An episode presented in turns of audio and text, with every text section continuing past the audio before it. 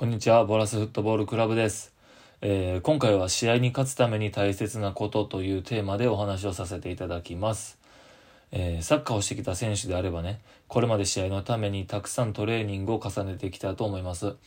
あの、トレーニングでやってきたことが試合で活かせるかどうか、試合とつながるかどうかも試合の勝敗にね大きく関わっていますよね、えー、トレーニングの時から試合をイメージすることっていうのはとても大切なのですが同じように試合の時にトレーニングをイメージすることも自分の力を発揮するためには大切だと思います。ただねサッカー選手として言えるのはここまでできるようになったら絶対に試合に勝てるというのはないですし、サッカー選手としての完成っていうのもないんですね。どんな選手でも自分の課題を全て解決する、クリアするってことはできないでしょうし、やっぱりみんな未完成の状態で試合に挑まなければならないということです。そういった状況の中でね、試合で勝つために大切なことは、きっとね、あの、調べればたくさん出てくると思うんです、インターネットで。えー、それら全てがね、ただ僕は間違っている可能性が高いなと思っています。えー、だってサッカーは11人でやるスポーツで、1人が頑張っても周りに左右されてしまうスポーツだからです。例えばバルセロナ対レアル・マドリードは、えー、どちらが勝つか分かりませんが、えどこかのアマチュア地域クラブ対レアル・マドリードというカードの試合があったとしましょう。えそのね、アマチュアクラブ、アマチュア地域クラブにメッシ選手が一人入って試合をしたとして、これね、おそらく何百回試合をしても、勝つのは全てレアル・マドリードの方だと思います。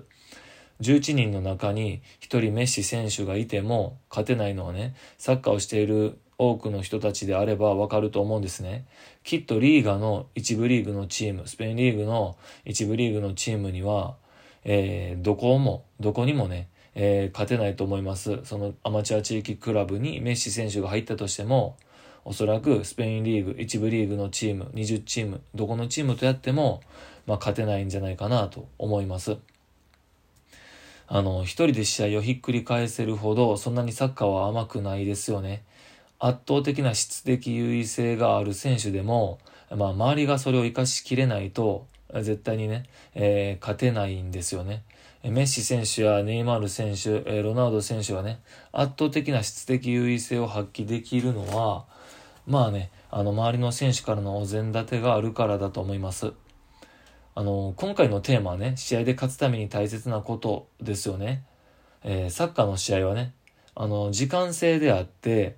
制限時間内にね、得点を何点決められるかというスポーツですよね。あの、ゴールを、えっ、と、ボールを、ボールをゴールに入れると一致得点ですっていうことはね、えー、わかると思うんですけど、ここから考えると、まずはね、相手にボールを渡さないようにすることが非常に重要なんです。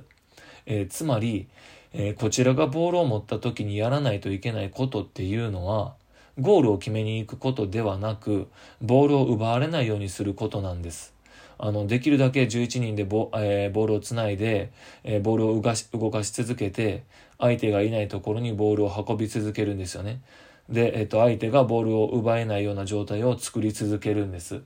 えー、ミスなくミスなくプレーし続けるんですよね。あの、そしてね、万が一ボールを奪われてしまったのであれば、えー、ボールを奪いに行く前に、ゴールを守ることを考えることっていうのがめちゃくちゃ大切なんですよね。あの、まずはゴールを守るためにどうすればよいか考えるんです。え当然ボールを奪わなければ危険な状態というのは続きます。え一刻も早くボールを奪い返さなければいけないんですけれども、えボールに近づけば近づくほど、えゴールを守れなくなったりしますよね。えー、11人であえ、えー、と誰がねボールを奪いに行って、え誰がゴールを守るべきなのかっていうのを考えていくことが大切なんです。えー、例えばねコートの中央付近にあるボールをゴールキーパーが奪いに行くっていうのは絶対に間違っていますよね。えー、これと同じようにその位置にあるボールを君が奪いに行ってしまってはゴールを守れないよっていうのはね、えー、ゴールキーパー以外のポジションどこのポジションにもちゃんとあってですねその判断ミスをしてなしてはいけないっていうことなんですよね。その判断ミスをしないためには、えー、ゴールを守ることっていうのを守備の時に大前提で考えていくっていうのが大切なんです。えー、僕は海外のサッカーを見ると見る以外にね J リーグの試合を例えばスタジアムで、えー、見ることがあります、えー、J リーグの試合を見ているとねおそらくねもっとゴールに向かえばいいのにとか早く攻めればいいのにとかそういったことを思っているサポーターが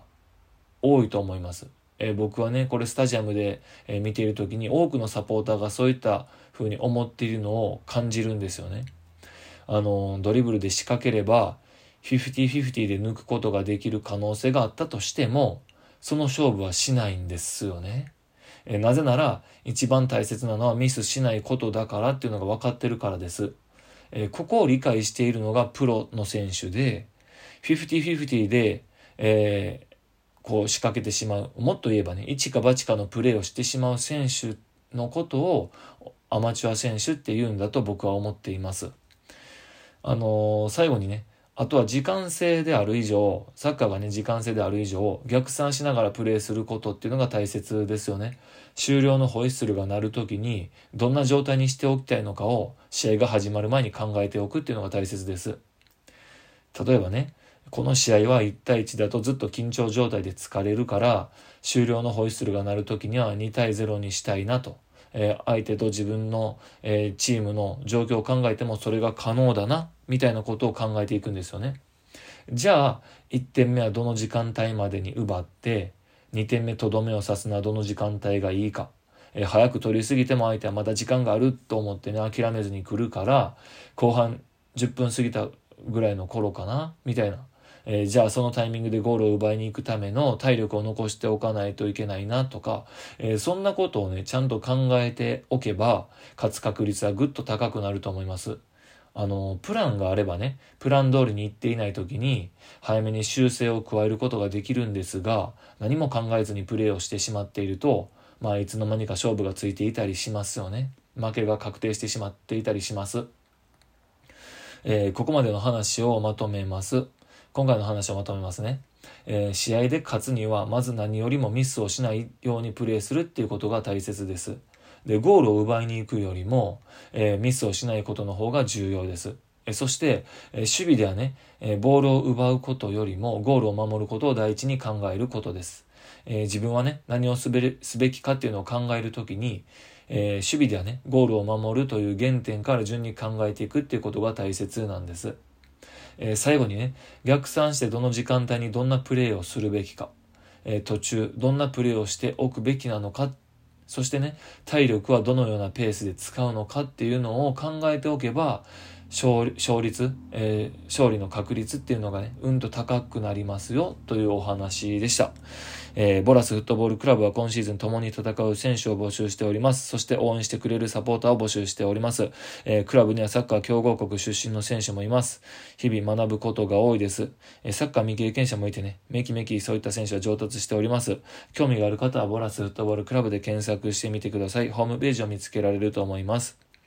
えー、この音声配信、ポッドキャストはですね、サッカーを愛している皆さんを応援して、少しでも力になりたいという思いから発信しております。これからも皆さんのためになることを少しでも話していきたいと思います。それではまたお会いしましょう。さよなら。